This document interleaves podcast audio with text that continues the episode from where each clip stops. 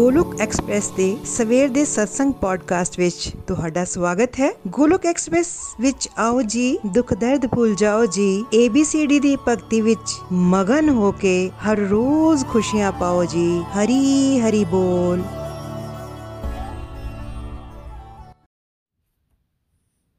जय श्री कृष्ण चैतन्य प्रभु नित्यानंदा श्री अद्वैत गदाधर शिवासादि गौर भक्त वृंदा हरे कृष्ण हरे कृष्ण कृष्ण कृष्ण, हरे हरे हरे राम हरे राम राम राम, हरे हरे। ओम नमो भगवते वासुदेवाय, ओम नमो भगवते वासुदेवाय, ओम नमो भगवते वासुदेवाय। श्रीमद्भगवद्गीता गीता दी जय कौरानिताया दी जय, श्री श्री राधा श्याम सुंदर दी जय। Busy to the body free as a soul Hari Hari बोल, हरी हरि बोल। शरीर तो रहो व्यस्त ਤੇ ਆਤਮਾ ਤੋਂ ਰਹੋ ਮਸਤ, ਹਰੀ ਨਾਮ ਜਪਦੇ ਹੋਏ। Transform the world by transforming yourself ਖੁਦ ਨੂੰ ਬਦਲ ਕੇ ਹੀ ਤੁਸੀਂ ਦੁਨੀਆ ਨੂੰ ਬਦਲ ਸਕਦੇ ਹੋ। ਨਾ ਸ਼ਸਤਰ ਤੇ, ਨਾ ਸ਼ਾਸਤਰ ਤੇ, ਨਾ ਤਨ ਤੇ, ਨਾ ਹੀ ਕਿਸੇ ਯੁਕਤੀ ਤੇ। ਮੇਰਾ ਤਾਂ ਜੀਵਨ ਨਿਰਭਰ ਹੈ। हे ਪ੍ਰਭੂ, ਸਿਰਫ ਤੇ ਸਿਰਫ ਤੁਹਾਡੀ ਕਿਰਪਾ ਸ਼ਕਤੀ ਤੇ। ਜੈ ਸ਼੍ਰੀ ਰਾਧੇ ਕ੍ਰਿਸ਼ਨਾ, ਜੈ ਸ਼੍ਰੀ ਰਾਮ। ਅੱਜ ਦੇ ਪੰਜਾਬੀ ਪੋਡਕਾਸਟ ਵਿੱਚ ਤੁਹਾਡਾ ਸਵਾਗਤ ਹੈ। ਮੈਂ ਸੋਨਿਕਾ ਕਲੋਟੀ ਹੈਮਿਲਟਨ, ਕੈਨੇਡਾ ਤੋਂ। ਅੱਜ ਕੋਲੋਕ ਐਕਸਪ੍ਰੈਸ ਦੇ ਸਵੇਰ ਦੇ ਹਿੰਦੀ satsang ਨੂੰ ਪੰਜਾਬੀ ਵਿੱਚ ਬਦਲਣ ਜਾ ਰਹੀ ਹਾਂ। ਅੱਜ ਗੋਪਾ ਅਸ਼ਟਮੀ ਦਾ ਸ਼ੁਭ ਦਿਨ ਹੈ ਤੇ satsang ਦੇ ਸ਼ੁਰੂਆਤ ਦੇ ਵਿੱਚ ਨikhil ji ਨੇ ਗੋਪਾ ਅਸ਼ਟਮੀ ਦੀ ਸਭ ਨੂੰ ਬਹੁਤ-ਬਹੁਤ ਵਧਾਈ ਦਿੱਤੀ। ਨikhil ji ਨੇ ਸਾਨੂੰ ਗੋਪਾ ਅਸ਼ਟਮੀ ਦੇ ਬਾਰੇ ਦੱਸਿਆ ਕਿ ਇਹ ਦਿਨ ਇੱਕ ਬਹੁਤ ਵੱਡੇ ਤਿਉਹਾਰ ਦੇ ਰੂਪ ਦੇ ਵਿੱਚ ਮਨਾਇਆ ਜਾਂਦਾ ਹੈ। ਜਦੋਂ ਕਿ ਸ਼੍ਰੀ ਕ੍ਰਿਸ਼ਨ ਭਗਵਾਨ ਪਹਿਲਾਂ ਤਾਂ ਬਛੜੇ ਚਰਾਉਂਦੇ ਸੀ ਤੇ ਗੋਪਾ ਅਸ਼ਟਮੀ ਦੇ ਦਿਨ ਉਹਨਾਂ ਨੇ ਗਾਵਾਂ ਨੂੰ ਚਰਾਉਣ ਜਾਣਾ ਸ਼ੁਰੂ ਕੀਤਾ। ਇਸ ਦਿਨ ਨੂੰ ਪ੍ਰਭੂ ਦੀਆਂ ਲੀਲਾਵਾਂ ਦੇ ਵਿੱਚ ਬੜਾ ਖਾਸ ਦਿਨ ਮੰਨਿਆ ਜਾਂਦਾ ਹੈ ਤੇ ਇਸ ਦਿਨ ਰਾਧਾ ਰਾਣੀ ਵੀ ਬਾਲਕ ਦਾ ਰੂਪ ਲੈ ਕੇ ਉਸ ਲੀਲਾ ਨੂੰ ਵੇਖਦੇ ਹਨ।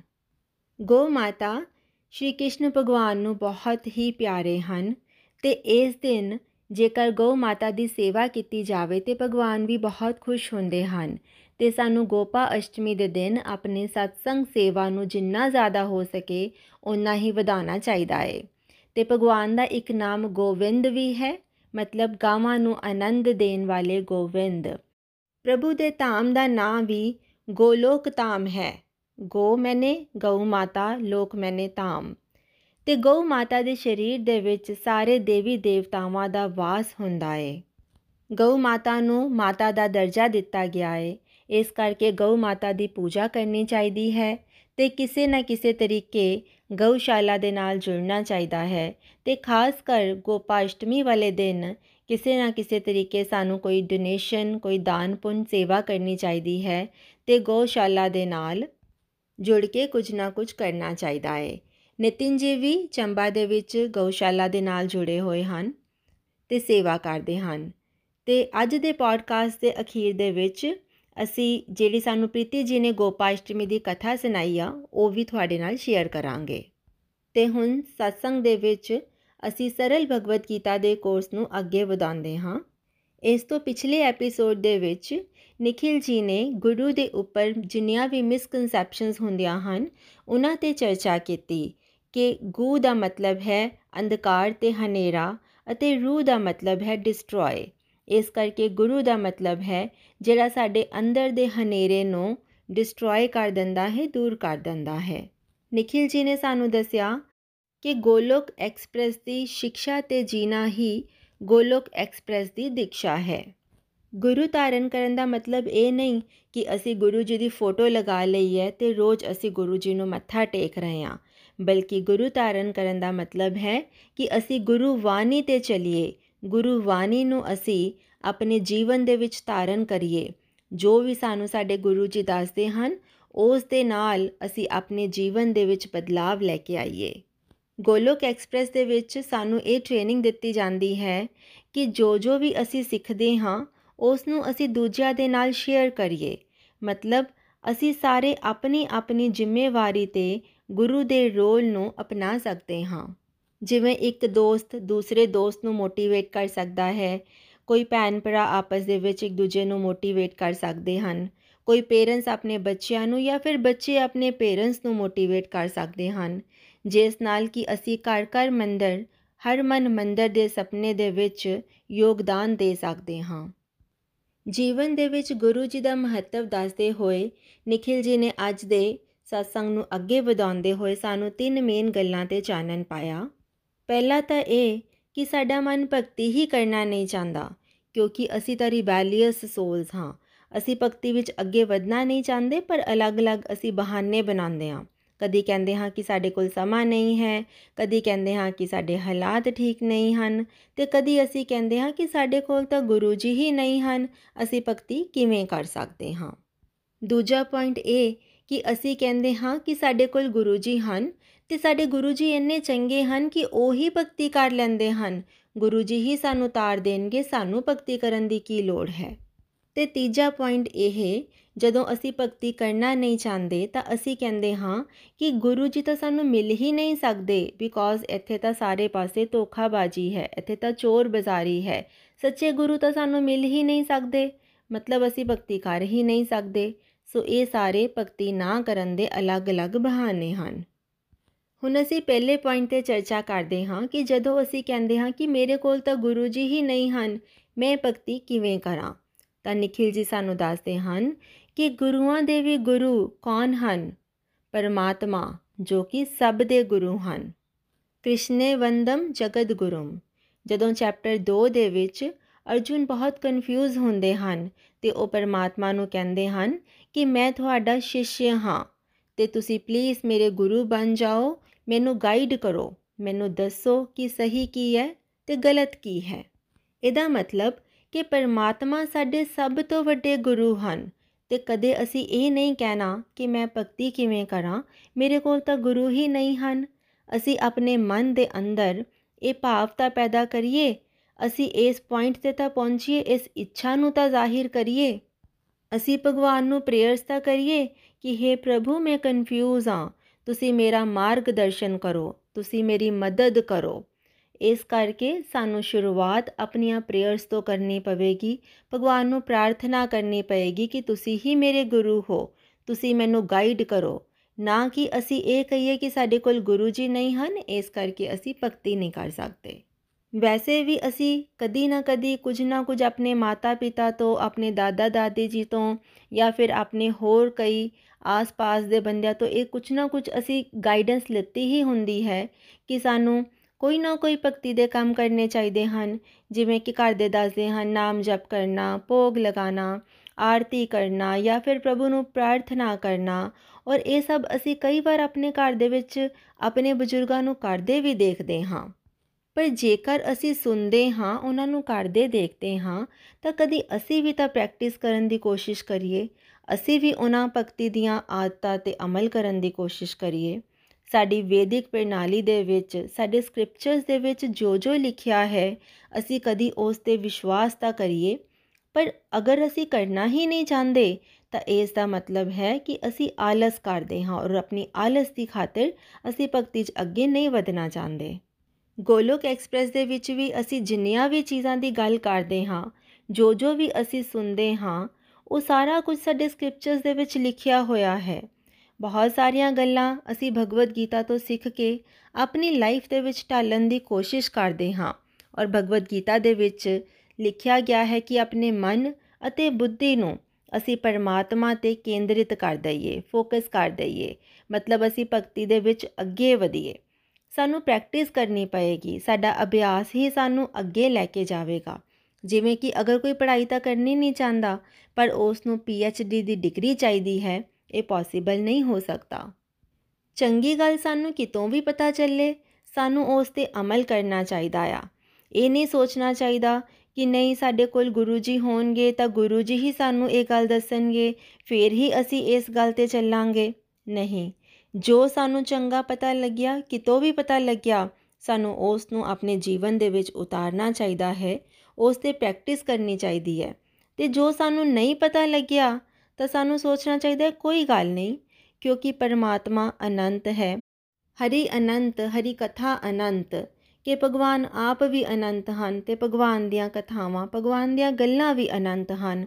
ਤੇ ਜਦੋਂ ਟਾਈਮ ਆ ਜਾਵੇਗਾ, ਸਾਨੂੰ ਇਹ ਗਿਆਨ ਕਿਤੇ ਲੱਭਣ ਨਹੀਂ ਜਾਣਾ ਪਵੇਗਾ, ਸਾਨੂੰ ਆਪਣੇ ਆਪ ਹੀ ਮਿਲ ਜਾਵੇਗਾ। ਨikhil ji ਹਮੇਸ਼ਾ ਕਹਿੰਦੇ ਹਨ when a student is ready, teacher will appear. ਪਰ ਅਸੀਂ ਆਪਣੇ ਅੰਦਰ ਭਗਤੀ ਕਰਨ ਦੀ ਇੱਛਾ ਜਾਗਰਿਤ ਕਰੀਏ ਤੇ ਜੋ ਵੀ ਸਾਨੂੰ ਪਤਾ ਲੱਗਦਾ ਹੈ, ਉਸ ਤੇ ਅਸੀਂ ਅਮਲ ਕਰੀਏ। ਅੱਜ ਕੱਲ ਤਾਂ ਟੈਕਨੋਲੋਜੀ ਦਾ ਜ਼ਮਾਨਾ ਹੈ। ਜੇਕਰ ਅਸੀਂ ਟੈਕਨੋਲੋਜੀ ਦਾ ਸਹੀ ਇਸਤੇਮਾਲ ਕਰੀਏ, ਤਾਂ ਅਸੀਂ ਕਿਤੇ ਨਾ ਕਿਤੇ YouTube ਤੇ ਕੋਈ ਪ੍ਰਵਚਨ ਸੁਣ ਸਕਦੇ ਹਾਂ। ਅਸੀਂ ਟੀਵੀ ਤੇ ਕੋਈ ਨਾ ਕੋਈ ਇੰਨੇ ਧਾਰਮਿਕ ਚੈਨਲ ਹਨ, ਕੋਈ ਧਾਰਮਿਕ ਚੈਨਲ ਲਗਾ ਕੇ ਕੁਝ ਨਾ ਕੁਝ ਸਿੱਖ ਸਕਦੇ ਹਾਂ। ਪਰ ਸਿਰਫ ਤੇ ਸਿਰਫ ਸਾਡੇ ਵਿੱਚ ਇਹ ਇੱਛਾ ਹੋਣੀ ਚਾਹੀਦੀ ਹੈ। ਅਸੀਂ ਮਿਹਨਤ ਕਰਾਂਗੇ ਤਾਂ ਗੁਰੂ ਜੀ ਵੀ ਆਪਣੇ ਆਪ ਹੀ ਪ੍ਰਗਟ ਹੋ ਜਾਣਗੇ। ਕਿਉਂਕਿ ਜੇਕਰ ਸਾਨੂੰ ਬਚਪਨ ਤੋਂ ਸਾਡੇ ਮਾਤਾ-ਪਿਤਾ ਨੇ ਜਾਂ ਕਿਸੇ ਹੋਰ ਨੇ ਗੁਰੂ ਦੀ ਤਰ੍ਹਾਂ ਸਾਨੂੰ ਕਿੰਨਾ ਕੁਝ ਸਿਖਾਇਆ, ਪਰ ਜਦੋਂ ਅਸੀਂ ਉਹਨਾਂ ਦੀ ਵੈਲਿਊ ਹੀ ਨਹੀਂ ਕਰਦੇ, ਤਾਂ ਫਿਰ ਸਾਨੂੰ ਅੱਗੇ ਹੋਰ ਗੁਰੂ ਕਿੱਦਾਂ ਮਿਲਣਗੇ? ਜੇ ਕਿਸੇ ਰਿਸ਼ਤੇਦਾਰ ਨੇ ਜਾਂ ਕਿਸੇ ਬੰਦੇ ਨੇ ਸਾਨੂੰ ਕੋਈ ਚੰਗੀ ਗੱਲ ਸਿਖਾ ਦਿੱਤੀ, ਤਾਂ ਅਸੀਂ ਇਹ ਨਹੀਂ ਦੇਖਣਾ ਕਿ ਇਸ ਬੰਦੇ ਦੇ ਵਿੱਚ ਤਾਂ ਆਪਣੀਆਂ ਬੜੀਆਂ ਬੁਰੀਆਂ ਆਦਤਾਂ ਨੇ, ਇਹ ਸਾਨੂੰ ਕੀ ਚੰਗੀ ਗੱਲ ਸਿਖਾਵੇਗਾ? ਲੇਕਿਨ ਸਾਨੂੰ ਆਪਣੇ ਮਨ ਤੋਂ ਉਸ ਦੀ ਰਿਸਪੈਕਟ ਕਰਕੇ ਉਸ ਦੀ ਕੋਈ ਬੁਰੀ ਨਹੀਂ, ਚੰਗੀ ਆਦਤ ਫੜਨੀ ਚਾਹੀਦੀ ਹੈ ਤੇ ਜਦੋਂ ਸਾਨੂੰ ਗੁਰੂ ਜੀ ਮਿਲਨੇ ਹੋਣਗੇ, ਉਦੋਂ ਸਾਡੇ ਆਪਣੇ ਹੀ ਅੰਦਰ ਤੋਂ ਇੱਕ ਆਵਾਜ਼ ਆਏਗੀ। ਉਹ ਆਵਾਜ਼ ਹੋਏਗੀ ਕਿ ਤੁਸੀਂ ਇਹਨਾਂ ਦੀ ਗੱਲ ਸੁਣੋ। ਮਤਲਬ ਗੁਰੂ ਦਾ ਮਿਲਣਾ ਇੱਕ ਡਿਵਾਈਨ ਅਰੇਂਜਮੈਂਟ ਹੈ ਭਗਵਾਨ ਦਾ। ਇਹ ਸਾਡੀਆਂ ਫੀਲਿੰਗਸ ਦੇ ਨਾਲ ਜੁੜਿਆ ਹੋਇਆ ਹੈ ਕਿ ਜਦੋਂ ਸਾਨੂੰ ਸੱਚੇ ਗੁਰੂ ਜੀ ਮਿਲਣਗੇ ਤੇ ਸਾਡੇ ਮਨ ਦੇ ਵਿੱਚ ਸ਼ਰਧਾ ਅਤੇ ਵਿਸ਼ਵਾਸ ਆਪਣੇ ਆਪ ਪੈਦਾ ਹੋ ਜਾਏਗਾ ਕਿ ਇਹੀ ਸਾਡੇ ਗੁਰੂ ਜੀ ਹਨ। ਤੇ ਹੁਣ ਜਦੋਂ ਲੋਕ ਕਹਿੰਦੇ ਹਨ ਕਿ ਸਾਡੇ ਤਾਂ ਗੁਰੂ ਜੀ ਬੜੇ ਚੰਗੇ ਹਨ, ਉਹਨਾਂ ਨੇ ਤੇ ਆਪੇ ਹੀ ਸਾਨੂੰ ਤਾਰ ਦੇਣਾ ਹੈ।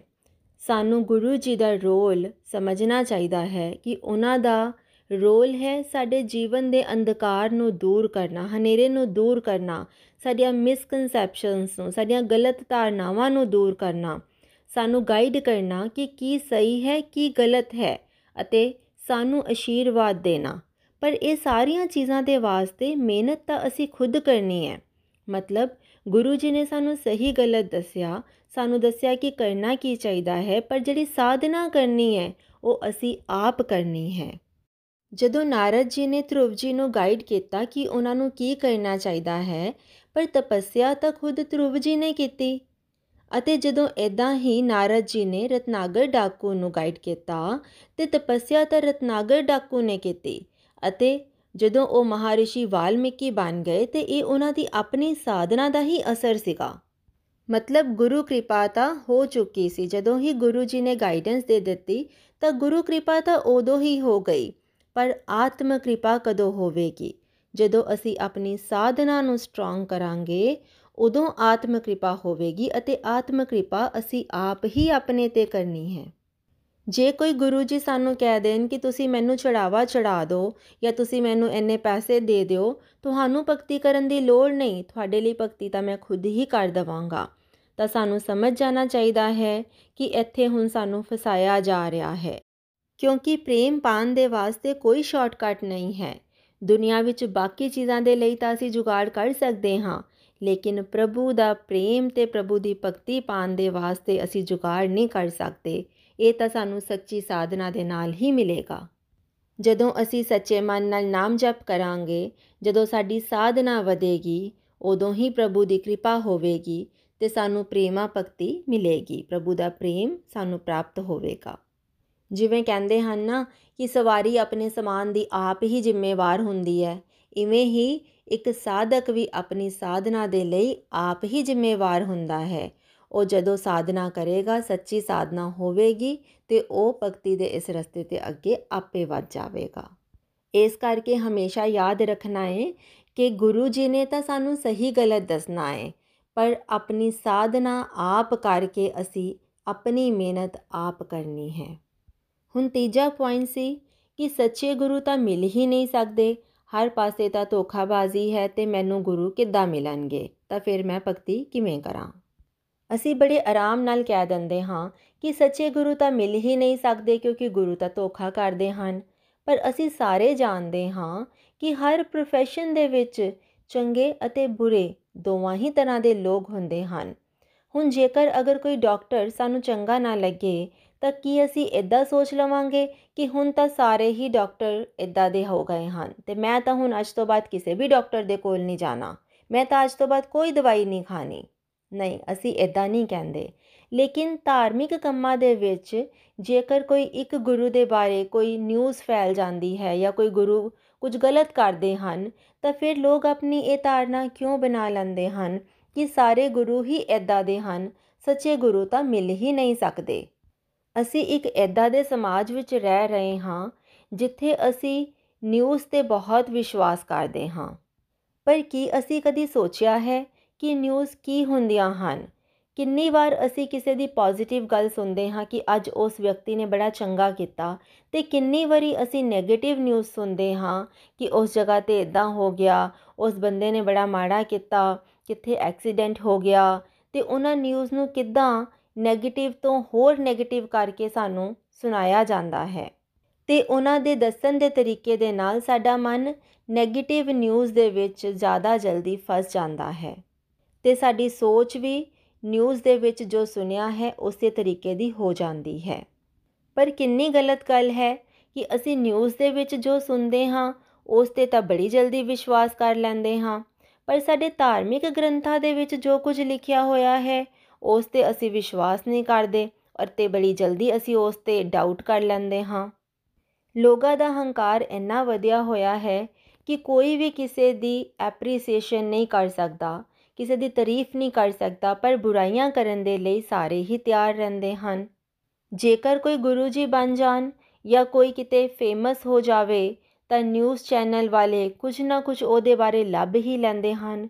ਸਪੈਸ਼ਲੀ ਜੇਕਰ ਉਹ 20-25 ਸਾਲ ਪੁਰਾਣੀ ਕੋਈ ਉਹਨਾਂ ਨੂੰ ਗੱਲ ਪਤਾ ਲੱਗ ਜਾਵੇ, ਕੋਈ ਉਹਨਾਂ ਨੂੰ ਫੋਟੋ ਮਿਲ ਜਾਵੇ, ਤਾਂ ਉਹ ਉਸ ਖਬਰ ਨੂੰ ਵੀ ਇਸ ਤਰੀਕੇ ਦੇ ਨਾਲ ਫੈਲਾ ਦਿੰਦੇ ਹਨ ਕਿ ਉਹ ਲੋਕਾਂ ਦੇ ਮਨ ਦੇ ਵਿੱਚ, ਸਮਾਜ ਦੇ ਮਨ ਦੇ ਵਿੱਚ ਉਸ ਗੁਰੂ ਦੇ ਬਾਰੇ ਕੁਝ ਨਾ ਕੁਝ ਗਲਤ ਧਾਰਨਾ ਬਣਾ ਸਕਣ। ਪਰ ਕੀ ਅਸੀਂ ਕਦੀ ਇਹ ਸੋਚਦੇ ਹਾਂ ਕਿ ਨਿਊਜ਼ ਚੈਨਲ ਵਾਲੇ ਕਿਸੇ ਵੀ ਸ਼ਖਸ ਦੇ ਬਾਰੇ ਜੋ ਵੀ ਦੱਸਣ ਕਿ ਅਸੀਂ ਉਸ ਤੋਂ ਹੀ ਆਪਣੀ ਧਾਰਨਾ ਬਣਾਵਾਂਗੇ? ਜਾਂ ਫਿਰ ਅਸੀਂ ਇਹ ਸੋਚਾਂਗੇ ਕਿ ਸਾਡੇ ਵਾਸਤੇ ਗੁਰੂ ਮਤਲਬ ਕਿਸੇ ਦੇ ਮੂੰਹ ਚੋਂ ਨਿਕਲੀ ਹੋਈ ਉਹ ਬਾਣੀ, ਉਹ ਸ਼ਬਦ ਜਿਹੜੇ ਸਾਡੇ ਅੰਦਰ ਜਾ ਕੇ ਬਦਲਾਵ ਪੈਦਾ ਕਰਦੇ ਹਨ, ਅਸੀਂ ਉਹਨਾਂ ਤੇ ਵਿਸ਼ਵਾਸ ਕਰਨਾ ਹੈ। ਅਸੀਂ ਆਪਣੇ ਮਨ ਦੇ ਵਿੱਚ ਡਾਊਟ ਲਿਆਉਣ ਦੀ ਜਗ੍ਹਾ ਤੇ ਗੁਰੂ ਦੇ ਦੱਸੇ ਹੋਏ ਸ਼ਬਦਾਂ ਉੱਤੇ ਚੱਲ ਕੇ ਆਪਣੀ ਸਾਧਨਾ ਤੇ ਫੋਕਸ ਕਰਨਾ ਹੈ। ਨਾ ਕਿ ਅਸੀਂ ਇਸ ਗੱਲ ਨੂੰ ਆਪਣੇ ਭਗਤੀ ਨਾ ਕਰਨ ਦਾ ਬਹਾਨਾ ਬਣਾਉਣਾ ਹੈ। ਤੇ ਇਸ ਗੱਲ ਨੂੰ ਹਮੇਸ਼ਾ ਯਾਦ ਰੱਖਣਾ ਹੈ ਕਿ ਜੇਕਰ ਅਸੀਂ ਕਿਸੇ ਨੂੰ ਗੁਰੂ ਜੀ ਦਾ ਦਰਜਾ ਦਿੱਤਾ, ਮਤਲਬ ਉਹ ਪਰਮਾਤਮਾ ਦੇ ਭਗਤ ਹਨ, ਤੇ ਪਰਮਾਤਮਾ ਦੇ ਭਗਤਾਂ ਦੇ ਬਾਰੇ 네ਗੇਟਿਵ ਗੱਲ ਕਰਨਾ ਜਾਂ ਪਰਮਾਤਮਾ ਦੇ ਭਗਤਾਂ ਨੂੰ ਕੁਝ ਵੀ ਬੁਰਾ ਭਲਾ ਕਹਿਣਾ ਵੈਸ਼ਨਵ ਅਪਰਾਧ ਹੁੰਦਾ ਹੈ। ਪਰਮਾਤਮਾ ਕਦੀ ਇਹ ਪਸੰਦ ਨਹੀਂ ਕਰਦੇ ਕਿ ਉਹਨਾਂ ਦੇ ਭਗਤਾਂ ਦੀ ਕੋਈ ਬੁਰਾਈ ਕੀਤੀ ਜਾਵੇ। ਤਾਂ ਜੇਕਰ ਅਸੀਂ ਵੈਸ਼ਨਵ ਅਪਰਾਧ ਕਰਾਂਗੇ ਤਾਂ ਭਗਤੀ ਦੇ ਰਸਤੇ ਤੇ ਸਾਡਾ ਪਤਨ ਹੁੰਦਾ ਹੈ ਇਸ ਕਰਕੇ ਸਾਨੂੰ ਇਸ 'ਚ ਬਹੁਤ ਸਾਵਧਾਨੀ ਰੱਖਣ ਦੀ ਜ਼ਰੂਰਤ ਹੈ। ਇਸ ਤਰ੍ਹਾਂ ਨikhil ji ਨੇ ਸਾਨੂੰ ਬੜੇ ਹੀ ਸੋਹਣੇ ਤਰੀਕੇ ਦੇ ਨਾਲ ਇਹ ਸਾਰੀਆਂ ਗੱਲਾਂ ਨੂੰ ਸਮਝਾਇਆ ਕਿ ਅਸੀਂ ਕਦੀ ਵੀ ਇਹਨਾਂ ਚੀਜ਼ਾਂ ਨੂੰ ਆਪਣੇ ਭਗਤੀ ਨਾ ਕਰਨ ਦਾ ਬਹਾਨਾ ਨਹੀਂ ਬਣਾਣਾ ਤੇ ਅਸੀਂ ਸਭ ਤੋਂ ਪਹਿਲਾਂ ਰੱਬ ਨੂੰ ਪ੍ਰੇਅਰਸ ਕਰਨੀਆਂ ਹਨ। ਸਾਨੂੰ ਆਪਣੇ ਮਾਤਾ-ਪਿਤਾ ਤੋਂ, ਕਿਸੇ ਤੋਂ ਜੋ ਵੀ ਸਿੱਖਣ ਨੂੰ ਮਿਲਦਾ ਹੈ ਸਾਨੂੰ ਉਸ ਨੂੰ ਆਪਣੇ ਜੀਵਨ ਦੇ ਵਿੱਚ ਉਤਾਰਨਾ ਹੈ ਅਤੇ ਆਪਣੀ ਸਾਧਨਾ ਨੂੰ ਮਜ਼ਬੂਤ ਕਰਨਾ ਹੈ। ਤੇ ਆਓ ਹੁਣ ਚੱਲਦੇ ਹਾਂ satsang ਦੇ ਅਗਲੇ ਭਾਗ ਵਿੱਚ, ਜਿਸ ਵਿੱਚ ਪ੍ਰੀਤੀ ਜੀ ਨੇ ਸਾਨੂੰ ਗੋਪਾ ਅਸ਼ਟਮੀ ਦੀ ਬਹੁਤ ਹੀ ਸੁੰਦਰ ਕਥਾ ਸੁਣਾਈ। ਗੋਪਾ ਅਸ਼ਟਮੀ ਇੱਕ ਬਹੁਤ ਹੀ ਸ਼ੁਭ ਦਿਨ ਹੈ, ਜਿਸ ਦੇ ਵਿੱਚ ਭਗਵਾਨ ਸ਼੍ਰੀ ਕ੍ਰਿਸ਼ਨ ਪਹਿਲੀ ਵਾਰ ਗਾਵਾਂ ਨੂੰ ਚਰਾਨ ਗਏ, ਕਿਉਂਕਿ ਇਸ ਤੋਂ ਪਹਿਲਾਂ ਭਗਵਾਨ ਸਿਰਫ ਬਛੜਿਆਂ ਨੂੰ ਹੀ ਚਰਾਨ ਜਾਂਦੇ ਸੀ। ਭਗਵਾਨ ਨੂੰ ਗਾਵਾਂ ਚਰਾਨ ਦਾ ਬਹੁਤ ਹੀ ਸ਼ੌਂਕ ਸੀ ਤੇ ਜਦੋਂ ਵੀ ਉਹ ਆਪਣੇ ਮਾਤਾ-ਪਿਤਾ ਨੂੰ ਪੁੱਛਦੇ ਕਿ ਉਹ ਗਈਆਂ ਨੂੰ ਚਰਾਣਾ ਚਾਹੁੰਦੇ ਹਨ, ਤੇ ਉਹਨਾਂ ਦੇ ਮਾਤਾ-ਪਿਤਾ, ਮਾਤਾ ਯਸ਼ੋਦਾ ਤੇ ਪਿਤਾ ਨੰਦ ਬਾਬਾ ਜੀ ਉਹਨਾਂ ਨੂੰ ਮਨਾ ਕਰ ਦਿੰਦੇ ਤੇ ਉਹ ਕਹਿੰਦੇ ਕਿ ਤੁਸੀਂ ਐਦਾਂ ਹੀ ਥੋੜੀ ਗਈਆਂ ਨੂੰ ਚਰਾਨ ਚਲੇ ਜਾਓਗੇ, ਪਹਿਲਾਂ ਅਸੀਂ ਮਹੂਰਤ ਕੱਢਾਂਗੇ, ਫਿਰ ਅਸੀਂ ਤਿਉਹਾਰ ਮਨਾਵਾਂਗੇ, ਤਾਂ ਫਿਰ ਹੀ ਤੁਹਾਨੂੰ ਭੇਜਾਂਗੇ। ਐਕਚੁਅਲੀ ਤਾਂ ਮਨ ਹੀ ਮਨ ਦੇ ਵਿੱਚ ਉਹ ਡਰਦੇ ਵੀ ਸੀ ਕਿਉਂਕਿ ਉਸ ਵੇਲੇ ਉੱਥੇ ਬੜੇ ਅਸੁਰ ਆਂਦੇ ਸੀ ਤੇ ਉਹਨਾਂ ਨੂੰ ਬਛੜਿਆਂ ਨੂੰ ਚਰਾਨ ਵਾਸਤੇ ਤਾਂ ਨੇੜੇ-ਨੇੜੇ ਜਾਣਾ ਪੈਂਦਾ ਸੀ, ਪਰ ਜੇਕਰ ਉਹ ਗਈਆਂ ਨੂੰ ਚਰਾਨ ਜਾਂਦੇ ਤਾਂ ਫਿਰ ਉਹਨਾਂ ਨੂੰ ਜੰਗਲ ਦੇ ਵਿੱਚ ਜਾਣਾ ਪੈਣਾ ਸੀ।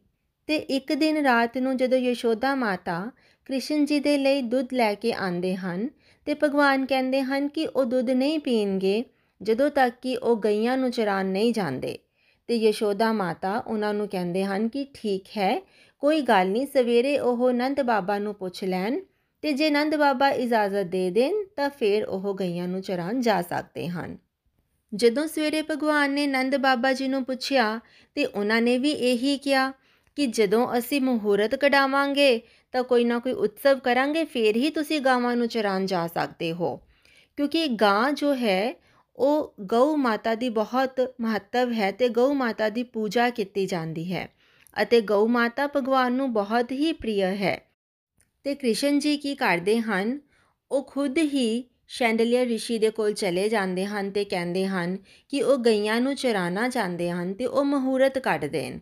ਹੁਣ ਸ਼ੈਂਡਲੀਅਰ ਰਿਸ਼ੀ ਤਾਂ ਜਾਣਦੇ ਸਨ ਕਿ ਇਹ ਭਗਵਾਨ ਹਨ ਤੇ ਉਹ ਪੁੱਛਦੇ ਹਨ ਕਿ ਦੱਸੋ ਕਦੋਂ ਦਾ ਮਹੂਰਤ ਚਾਹੀਦਾ ਏ? ਤਾਂ ਕ੍ਰਿਸ਼ਨ ਜੀ ਕਹਿੰਦੇ ਹਨ ਕਿ ਮੈਂ ਤਾਂ ਅੱਜ ਹੀ ਜਾਣਾ ਚਾਹੁੰਦਾ ਹਾਂ। ਤੇ ਸ਼ੈਂਡਲੀਅਰ ਰਿਸ਼ੀ ਨੂੰ ਕ੍ਰਿਸ਼ਨ ਜੀ ਆਪਣੇ ਨਾਲ ਨੰਦ ਬਾਬਾ ਕੋਲ ਲੈ ਜਾਂਦੇ ਹਨ ਤੇ ਕਹਿੰਦੇ ਹਨ ਕਿ ਚਲੋ, ਤੁਸੀਂ ਹੁਣ ਮਹੂਰਤ ਕਢਵਾਓ। ਤੇ ਜਦੋਂ ਨੰਦ ਬਾਬਾ ਸ਼ੈਂਡਲੀਅਰ ਰਿਸ਼ੀ ਨੂੰ ਪੁੱਛਦੇ ਹਨ, ਤੇ ਉਹ ਕਹਿੰਦੇ ਹਨ ਕਿ 10 ਸਾਲ ਤੱਕ ਤਾਂ ਕੋਈ ਮਹੂਰਤ ਹੀ ਨਹੀਂ ਹੈ ਗਈਆਂ ਚਰਾਨ ਦਾ। ਹਾਂ, ਇੱਕ ਉਪਾਅ ਹੈ, ਸਿਰਫ ਅੱਜ ਦਾ ਦਿਨ ਹੈ ਗਈਆਂ ਚਰਾਨ ਵਾਸਤੇ। ਜਦੋਂ ਨੰਦ ਬਾਬਾ ਇਹ ਸੁਣਦੇ ਹਨ ਕਿ ਸਿਰਫ ਅੱਜ ਦਾ ਹੀ ਦਿਨ ਸ਼ੁਭ ਹੈ, ਇਹ ਗੱਲ ਸੁਣ ਕੇ ਨੰਦ ਬਾਬਾ ਭਗਵਾਨ ਨੂੰ ਕਹਿੰਦੇ ਹਨ ਕਿ ਕਿਤੇ ਤੁਸੀਂ ਕੁਝ ਰਿਸ਼ੀ ਸ਼ੈਂਡਲੀਆ ਜੀ ਨੂੰ ਕੁਝ ਕਿਹਾ ਤਾਂ ਨਹੀਂ ਹੈ? ਕਿਤੇ ਤੁਸੀਂ ਇਹਨਾਂ ਨੂੰ ਦਕਸ਼ਨਾ ਤਾਂ ਨਹੀਂ ਦੇਣ ਦਾ ਵਾਅਦਾ ਕਰ ਦਿੱਤਾ? ਪਰ ਉਹ ਸਾਰੇ ਉਤਸਵ ਦੀਆਂ ਤਿਆਰੀਆਂ ਕਰਨ ਲੱਗ ਜਾਂਦੇ ਹਨ। ਗਾਵਾਂ ਨੂੰ ਬੜਾ ਸਜਾਇਆ ਜਾਂਦਾ ਹੈ ਤੇ ਉਸ ਦਿਨ ਐਦਾਂ ਹੋ ਰਿਹਾ ਸੀ ਕਿ ਜਦੋਂ ਕ੍ਰਿਸ਼ਨ ਭਗਵਾਨ ਇਹ ਕਹਿ ਰਹੇ ਸੀ ਕਿ ਉਹ ਗਈਆਂ ਨੂੰ ਚਰਾਣਗੇ ਤਾਂ ਗਾਵਾਂ ਬਾਹਰ ਹੀ ਨਹੀਂ ਨਿਕਲ ਰਹੀਆਂ ਸੀ ਕਿਉਂਕਿ ਉਹ ਚਾਹੁੰਦੀਆਂ ਸਨ ਕਿ ਉਹਨਾਂ ਨੂੰ ਹੁਣ ਭਗਵਾਨ ਹੀ ਚਰਾਨ ਲੈ ਕੇ ਜਾਣ। ਤੇ ਜਿਹੜੀਆਂ ਗਾਵਾਂ ਬਾਹਰ ਵੀ ਆ ਰਹੀਆਂ ਸੀ, ਉਹ ਬਾਹਰ ਆ ਕੇ ਫੇਰ ਅੰਦਰ ਚਲੀਆਂ ਜਾਂਦੀਆਂ ਸੀ। ਤੇ ਕਹਿੰਦੇ ਹਨ ਕਿ ਜਦੋਂ ਭਗਵਾਨ ਨੂੰ ਇਸ ਗੱਲ ਦਾ ਪਤਾ ਲੱਗਿਆ ਕਿ ਗਾਵਾਂ ਬਾਹਰ ਹੀ ਨਹੀਂ ਨਿਕਲ ਰਹੀਆਂ, ਤਾਂ ਭਗਵਾਨ ਨੇ ਮధుਰ ਬੰਸਰੀ ਵਜਾਈ ਅਤੇ ਬੰਸਰੀ ਦੇ ਵਿੱਚ ਇੱਕ ਇੱਕ ਗਾਂ ਦਾ ਨਾਂ ਲੱਤਾ ਗਿਆ, ਜਿਸ ਨਾਲ ਗਾਵਾਂ ਬੜੀ ਖੁਸ਼ੀ-ਖੁਸ਼ੀ ਬਾਹਰ ਆ ਗਈਆਂ। ਤੇ ਜਦੋਂ ਕ੍ਰਿਸ਼ਨ ਜੀ ਦਾ ਜਨਮ ਉਤਸਵ ਸੀ ਉਦੋਂ ਵੀ ਨੰਦ ਬਾਬਾ ਗਊਸ਼ਾਲਾ ਦੇ ਵਿੱਚ ਸੀ ਤੇ ਨੰਦ ਬਾਬਾ ਨੂੰ ਨਹੀਂ ਪਤਾ ਸੀਗਾ ਕ੍ਰਿਸ਼ਨ ਜੀ ਦੇ ਜਨਮ ਦੇ ਬਾਰੇ, ਪਰ ਜਦੋਂ ਉਹ ਗਊਸ਼ਾਲਾ 'ਚ ਵੇਖਦੇ ਹਨ ਕਿ ਗਊਆਂ ਖੁਸ਼ੀ ਨਾਲ ਰੋ ਰਹੀਆਂ ਹਨ, ਤਾਂ ਇਵੇਂ ਲੱਗਦਾ ਹੈ ਜਿਵੇਂ ਕੁਝ ਸ਼ੁਭ ਹੋਇਆ ਹੈ, ਤਾਂ ਨੰਦ ਬਾਬਾ ਨੂੰ ਉਦੋਂ ਹੀ ਭਗਵਾਨ ਦੇ ਆਉਣ ਦਾ ਪਤਾ ਲੱਗਦਾ ਹੈ। ਜਿਵੇਂ ਗਈਆਂ ਨੂੰ ਚਰਾਨ ਵਾਸਤੇ ਜਾਂ ਬਛੜਿਆਂ ਨੂੰ ਚਰਾਨ ਵਾਸਤੇ ਹੱਥ ਵਿੱਚ ਇੱਕ ਛੜੀ ਹੁੰਦੀ ਸੀ ਪਰ ਭਗਵਾਨ ਨੇ ਕਦੇ ਵੀ ਉਸ ਛੜੀ ਦਾ ਇਸਤੇਮਾਲ ਨਹੀਂ ਕੀਤਾ। ਉਹਨਾਂ ਨੇ ਜਦੋਂ ਵੀ ਗਈਆਂ ਨੂੰ ਬੁਲਾਣਾ ਹੁੰਦਾ ਸੀ, ਉਹ ਹਮੇਸ਼ਾ ਬਾਂਸਰੀ ਵਜਾ ਕੇ ਹੀ ਬੁਲਾਉਂਦੇ ਸੀ। ਤੇ ਜਦੋਂ ਉਹਨਾਂ ਨੂੰ ਪਤਾ ਲੱਗਦਾ ਹੈ ਸਾਰਿਆਂ ਨੂੰ ਕਿ ਅੱਜ ਦੇ ਦਿਨ ਹੀ, ਮਤਲਬ ਗੋਪਾ ਅਸ਼ਟਮੀ ਦੇ ਦਿਨ ਹੀ ਐਕਚੁਅਲੀ ਗਊ ਮਾਤਾ ਦਾ ਪ੍ਰਗਟਿਆ ਦਿਵਸ ਵੀ ਸੀਗਾ, ਤੇ ਸਾਰੇ ਬੜੇ ਹੀ ਖੁਸ਼ ਹੋ ਜਾਂਦੇ ਹਨ ਕਿ ਇਹ ਤਾਂ ਸੋਨੇ ਤੇ ਸੁਹਾਗਾ ਵਾਲੀ ਗੱਲ ਹੋ ਗਈ। ਅਤੇ ਜਦੋਂ ਗਈਆਂ ਨੂੰ ਬਹੁਤ ਸਜਾਇਆ ਜਾਂਦਾ ਹੈ ਤੇ ਕ੍ਰਿਸ਼ਨ ਜੀ ਬਹੁਤ ਪਿਆਰੀ ਬੰਸਰੀ ਵਜਾਉਂਦੇ ਹਨ। ਇਸ ਝਾਂਕੀ ਨੂੰ ਬੜੇ ਸਾਰੇ ਰਸਿਕਾਂ ਨੇ ਆਪਣੇ ਆਪਣੇ ਤਰੀਕੇ ਦੇ ਨਾਲ ਗਾਇਆ ਹੈ। ਗਊ ਮਾਤਾ ਦੇ ਸਰੀਰ ਦੇ ਵਿੱਚ 33 ਕਰੋੜ ਦੇਵੀ ਦੇਵਤਾਵਾਂ ਦਾ ਵਾਸ ਹੈ। ਕਹਿੰਦੇ ਕਿ ਜਦੋਂ ਭਗਵਾਨ ਗਊ ਮਾਤਾ ਨੂੰ ਲੈ ਕੇ ਜਾ ਰਹੇ ਸੀ, ਤਾਂ ਸਾਰੇ ਦੇਵੀ ਦੇਵਤਾ ਗਊ ਮਾਤਾ ਦੇ ਸਰੀਰ ਦੇ ਵਿੱਚ ਆ ਗਏ। ਪਰ ਗੰਗਾ ਮਾਤਾ ਗਣੇਸ਼ ਜੀ ਅਤੇ ਲక్ష్ਮੀ ਜੀ ਨਹੀਂ ਆਏ। ਤੇ ਜਦੋਂ ਉਹ ਦੇਰੀ ਨਾਲ ਪਹੁੰਚੇ ਤੇ ਉਹਨਾਂ ਨੇ ਭਗਵਾਨ ਨੂੰ ਕਿਹਾ ਕਿ ਗਊ ਮਾਤਾ ਦੇ ਸਰੀਰ ਦੇ ਵਿੱਚ ਤਾਂ ਰੋਮ ਰੋਮ ਦੇ ਵਿੱਚ ਦੇਵੀ ਦੇਵਤਾਵਾਂ ਦਾ ਵਾਸ ਹੈ, ਸਾਡੇ ਵਾਸਤੇ ਤਾਂ ਜਗ੍ਹਾ ਹੀ ਨਹੀਂ ਹੈ, ਅਸੀਂ ਕਿੱਥੇ ਜਾਈਏ? ਤੇ ਅਸੀਂ ਤਾਂ ਵਿਸ਼ੇਸ਼ ਲੋਕ ਹਾਂ ਇੰਪੋਰਟੈਂਟ ਲੋਕ ਹਾਂ। ਤਾਂ ਭਗਵਾਨ ਨੇ ਕਿਹਾ ਕਿ ਜੇ ਇੰਪੋਰਟੈਂਟ ਲੋਕ ਹੁੰਦੇ ਹਨ ਤੇ ਉਹਨਾਂ ਨੂੰ ਸਮੇਂ ਤੇ ਆਉਣ ਦੀ ਜ਼ਰੂਰਤ ਹੁੰਦੀ ਹੈ। ਤਾਂ ਇਸ ਤੋਂ ਬਾਅਦ ਭਗਵਾਨ ਨੇ ਕਿਹਾ ਕਿ ਹੁਣ ਦੋ ਹੀ ਚੀਜ਼ਾਂ ਬਚੀਆਂ ਨੇ, ਗਾਂ ਦਾ ਗੋਬਰ ਅਤੇ ਗਾਂ ਦਾ ਮੂਤਰ। ਤੇ ਭਗਵਾਨ ਨੇ ਜਦੋਂ ਇਦਾਂ ਕਿਹਾ ਤਾਂ ਗਣੇਸ਼ ਜੀ ਨੇ ਤਾਂ ਫਟਾਫਟ ਵੀ ਇਹ ਕਿਹਾ ਕਿ ਉਹ ਗਾਂ ਦੇ ਗੋਬਰ ਦੇ ਵਿੱਚ ਵਾਸ ਕਰਨਗੇ। ਇਸ ਕਰਕੇ ਗਾਂ ਦੇ ਗੋਬਰ ਨੂੰ ਬੜਾ ਸ਼ੁਭ ਮੰਨਿਆ ਜਾਂਦਾ ਹੈ ਤਾਂ ਇਸ ਦੇ ਨਾਲ ਹੀ ਗੰਗਾ ਮਾਤਾ ਨੇ ਤੇ ਲక్ష్ਮੀ ਜੀ ਨੇ ਗਊਮੂਤਰ ਦੇ ਵਿੱਚ ਵਾਸ ਕੀਤਾ। ਇਸ ਕਰਕੇ ਉਹ ਵੀ ਗਊਮੂਤਰ ਵੀ ਬਹੁਤ ਪੂਜਨੀਏ ਹੈ। ਭਗਵਾਨ ਨੂੰ ਗਾਂ ਇੰਨੀ ਪਿਆਰੀ ਹੈ ਕਿ ਉਹਨਾਂ ਦਾ ਇੱਕ ਨਾਂ ਗੋਪਾਲ ਵੀ ਹੈ ਤੇ ਭਗਵਾਨ ਦੇ ਧਾਮ ਦਾ ਨਾਂ ਵੀ ਗੋਲੋਕ ਧਾਮ ਹੈ। ਕਹਿੰਦੇ ਹਨ ਕਿ ਜੇਕਰ ਅਸੀਂ ਭਗਤੀ ਦੇ ਰਸਤੇ ਤੇ ਅੱਗੇ ਵਧਣਾ ਚਾਹੁੰਦੇ ਹਾਂ ਤੇ ਸਾਨੂੰ ਗਊ ਸੇਵਾ ਕਰਨੀ ਚਾਹੀਦੀ ਹੈ।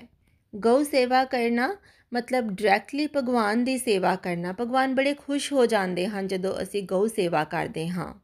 ਆਓ, ਅੱਜ ਅਸੀਂ ਗੋਪਾ ਅਸ਼ਟਮੀ ਦੇ ਸ਼ੁਭ ਦਿਨ ਮਿਲ ਕੇ ਇਹ ਸੰਕਲਪ ਲਈਏ ਕਿ ਜਦੋਂ ਵੀ ਪੋਸੀਬਲ ਹੋ ਸਕੇ, ਅਸੀਂ ਕਿਸੇ ਨਾ ਕਿਸੇ ਤਰੀਕੇ ਗਊ ਸੇਵਾ ਦੇ ਵਿੱਚ ਆਪਣਾ ਯੋਗਦਾਨ ਦਈਏ। ਸ਼੍ਰੀਮਦ ਭਗਵਦ ਗੀਤਾ ਦੀ ਜੈ ਗੌਰਾ ਨਿਤਾਇਆ ਦੀ ਜੈ, ਸ਼੍ਰੀ ਸ਼੍ਰੀ ਰਾਧਾ ਸ਼ਿਆਮ ਸੁੰਦਰ ਦੀ ਜੈ ਹਰੇ ਕ੍ਰਿਸ਼ਨਾ ਹਰੇ ਕ੍ਰਿਸ਼ਨਾ ਕ੍ਰਿਸ਼ਨਾ ਕ੍ਰਿਸ਼ਨਾ, ਹਰੇ ਹਰੇ ਹਰੇ ਰਾਮ ਹਰੇ ਰਾਮ ਰਾਮ ਰਾਮ, ਹਰੇ ਹਰੇ।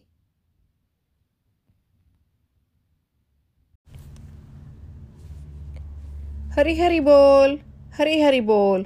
ਕਾਰਤਿਕ ਮਾਸ ਦੀ ਜੈ। ਦੋਸਤੋ, ਕਾਰਤਿਕ ਮਾਸ ਬਹੁਤ ਹੀ ਬੈਸਟ ਟਾਈਮ ਹੈ ਸਾਡੀ ਅਧਿਆਤਮਿਕ ਤਰੱਕੀ ਦੇ ਲਈ। ਇਸ ਮਹੀਨੇ ਵਿੱਚ ਭਗਤੀ ਕਰਨ ਨਾਲ ਹਜ਼ਾਰ ਗੁਣਾ ਫਲ ਪਰਮਾਤਮਾ ਸਾਨੂੰ ਦਿੰਦੇ ਹਨ। ਪਰਮਾਤਮਾ ਬਹੁਤ ਖੁਸ਼ ਹੋ ਜਾਂਦੇ ਹਨ ਅਤੇ ਸਾਡੇ ਉੱਪਰ ਬਹੁਤ ਦਇਆ ਕਰਦੇ ਹਨ। ਕਾਰਤਿਕ ਮਾਸ ਦਾ ਮਹੀਨਾ ਸਾਡੀ ਭਗਤੀ ਨੂੰ ਬਹੁਤ ਊਰਜਾ ਪ੍ਰਦਾਨ ਕਰਦਾ ਹੈ। ਇਸ ਲਈ ਇਸ ਨੂੰ ਊਰਜਾ ਮਾਸ ਵੀ ਕਹਿੰਦੇ ਹਨ। ਸੋ ਆਓ ਦੋਸਤੋ, ਜਿੰਨਾ ਵੀ ਹੋ ਸਕੇ, ਅਸੀਂ ਆਪਣੀ ਸਤਸੰਗ ਸਾਧਨਾ ਸੇਵਾ ਨੂੰ ਵਧਾਈਏ। ਦੋਸਤੋ, ਦਾਮੋਦਰ ਅਸ਼ਟਕਮ ਦਾ ਵੀ ਬਹੁਤ ਮਹੱਤਵ ਹੈ, ਕਿਉਂਕਿ ਦਾਮੋਦਰ ਲੀਲਾ ਵੀ ਇਸ ਮਹੀਨੇ ਵਿੱਚ ਹੀ ਹੋਈ ਸੀ। ਅਗਰ ਅਸੀਂ ਦੀਪਦਾਨ ਦੇ ਨਾਲ-ਨਾਲ ਦਾਮੋਦਰ ਅਸ਼ਟਕਮ ਦਾ ਪਾਠ ਵੀ ਕਰਾਂਗੇ, ਜੋ ਕਿ ਭਗਵਾਨ ਜੀ ਦੇ ਸਰੂਪ ਦੀ ਹੀ ਸਤੁਤੀ ਹੈ, ਤਾਂ ਸਾਡੀ ਆਧਿਆਤਮਿਕ ਤਰੱਕੀ ਬਹੁਤ ਜ਼ਿਆਦਾ ਹੋਵੇਗੀ ਅਤੇ ਬਹੁਤ ਜਲਦੀ ਹੋਵੇਗੀ, ਕਿਉਂਕਿ ਭਗਵਾਨ ਜੀ ਦੀ ਵਿਸ਼ੇਸ਼ ਕਿਰਪਾ ਬਰਸਦੀ ਹੈ। ਸੋ ਆਓ ਵੈਸਟ ਬੰਗਾਲ ਚੱਲਦੇ ਹਾਂ। ਸਾਡੇ ਪਿਆਰੇ ਤ੍ਰਿਸ਼ਨਿਕਾ ਜੀ ਦੇ ਕੋਲ, ਜਿਨ੍ਹਾਂ ਨੇ ਆਪਣੀ ਪਿਆਰੀ ਅਤੇ ਮధుਰ ਬਾਣੀ ਵਿੱਚ ਸਾਨੂੰ ਸਾਰਿਆਂ ਨੂੰ ਦਾ ਮధుਰ ਅਸ਼ਟਕਮ ਸੁਣਾਇਆ ਹੈ। ਅਸੀਂ ਉਸ ਨੂੰ ਸੁਣਦੇ ਹਾਂ ਉਸ ਦਾ ਆਨੰਦ ਲੈਂਦੇ ਹਾਂ। ਅਤੇ ਕਾਰਤਿਕ ਮਾਸ ਵਿੱਚ ਵੱਧ ਚੜ ਕੇ ਕ੍ਰਿਸ਼ਨਾ ਐਕਟੀਵਿਟੀਜ਼ 'ਚ ਹਿੱਸਾ ਲੈਂਦੇ ਹਾਂ ਭਗਵਾਨ ਜੀ ਦੀ ਸੇਵਾ ਕਰਦੇ ਹਾਂ ਸੋ ਇੱਕ ਵਾਰ ਫਿਰ ਕਾਰਤਿਕ ਮਾਸ ਦੀ ਜੈ ਸ਼੍ਰੀ ਸ਼੍ਰੀ ਰਾਧਾ ਦਾਮੋਦਰ ਭਗਵਾਨ ਦੀ ਜੈ ਹਰੀ ਹਰੀ ਬੋਲ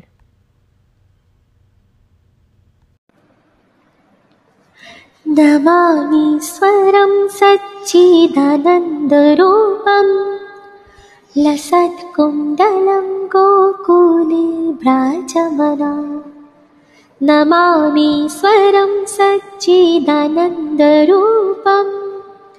लसत्कुण्डलं गोकुले व्राजमना यशोदाविलोकलदभमानम् परमृष्टमत्यन्तो तो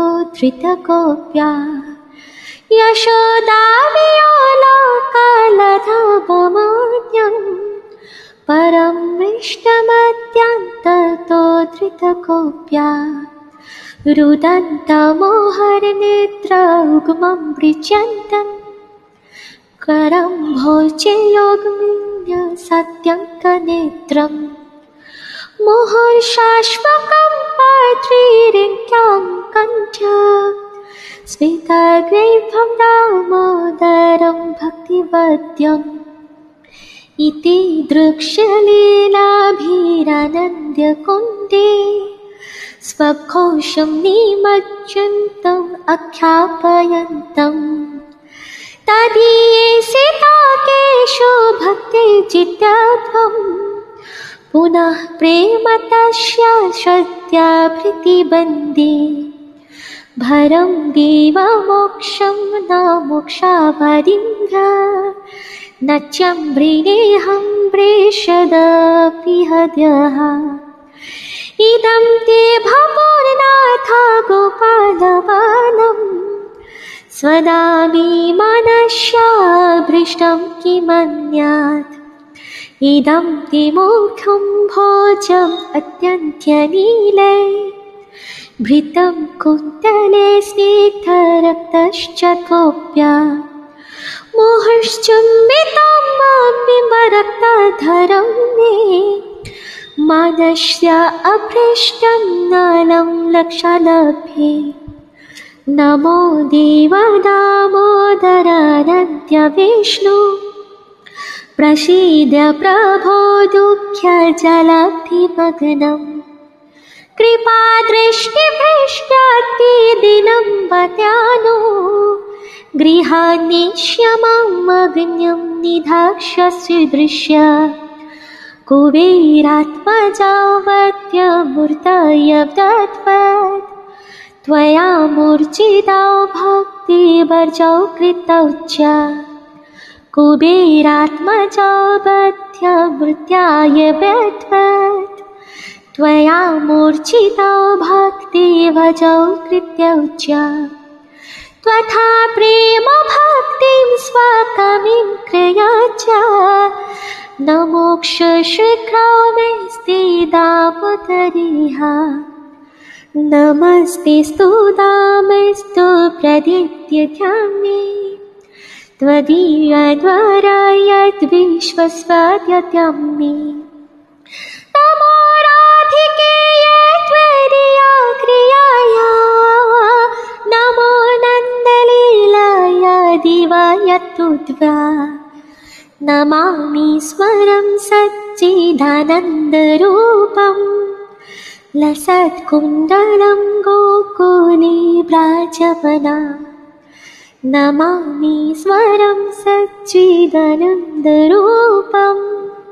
लसत्कुण्डलं गोकुले व्राजवना